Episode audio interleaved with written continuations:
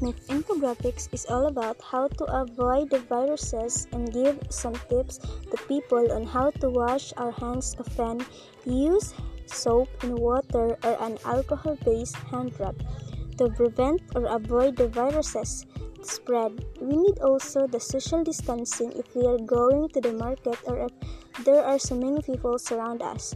We need to use mask and face shield and don't touch your nose, eyes, and mouth to prevent the germs in your hands because it can also bring viruses to our body. And if you're going to cough or sneeze, use your elbow or tissue to avoid the germs because if are going to follow the tips, we cannot get to COVID and also Always sanitize your hands because the virus is always there. We need to clean our surroundings also. Don't expose yourself to a crowded people to prevent the virus because we are now at a danger.